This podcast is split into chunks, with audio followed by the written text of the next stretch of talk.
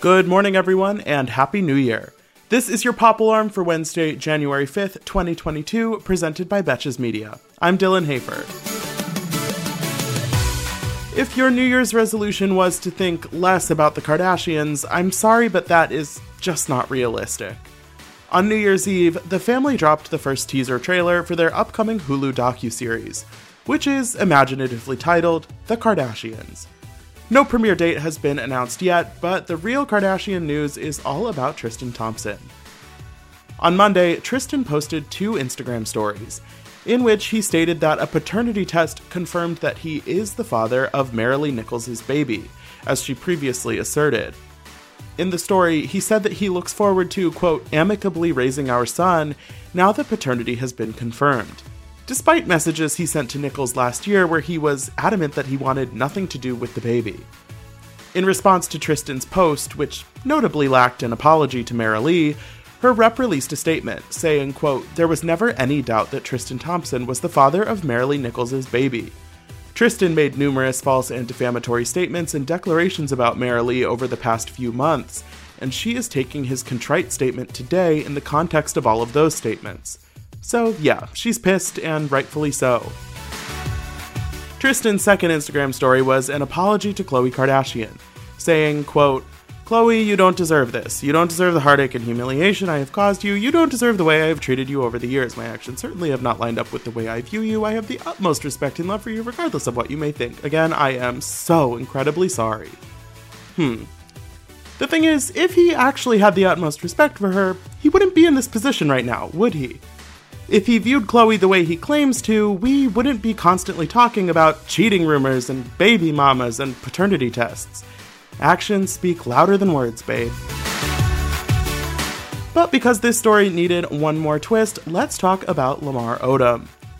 Khloe's ex-husband felt the need to comment on a random Facebook post about Tristan's stories, saying, quote, I truly wish nothing but the best for her, and I'm hoping we can reconnect and talk one day as friends. She is a good person and deserves the world.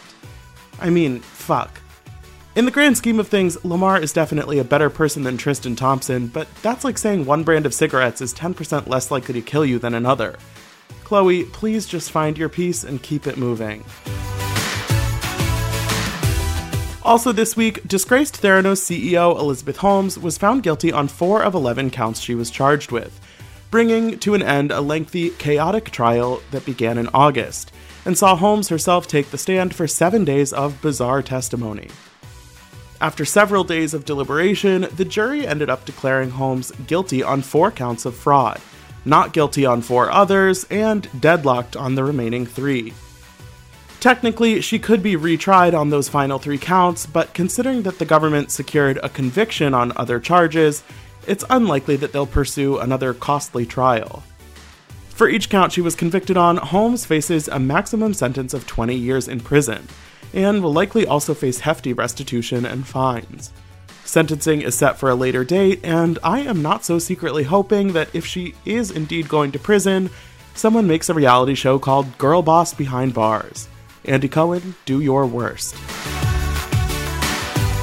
Speaking of Andy Cohen, C N N has confirmed that he will be back next year to host their New Year's Eve coverage, debunking rumors that he was relieved of his duties after making some drunk comments on last Friday's broadcast. Specifically, he made a dig at rival New Year's Eve host Ryan Seacrest, before also going on a rant about outgoing New York City Mayor Bill de Blasio. C N N said that they had spoken to Cohen about something he shouldn't have said on live T V, but clearly there are no hard feelings. That's great, but can we also bring Kathy Griffin back for next year? She deserves it. For more Pop Alarm, be sure to rate, review, and follow the show wherever you listen, and you can follow me on Instagram at Dylan Hafer for more entertainment stories. Until tomorrow, I'm Dylan Hafer, and now your pop culture.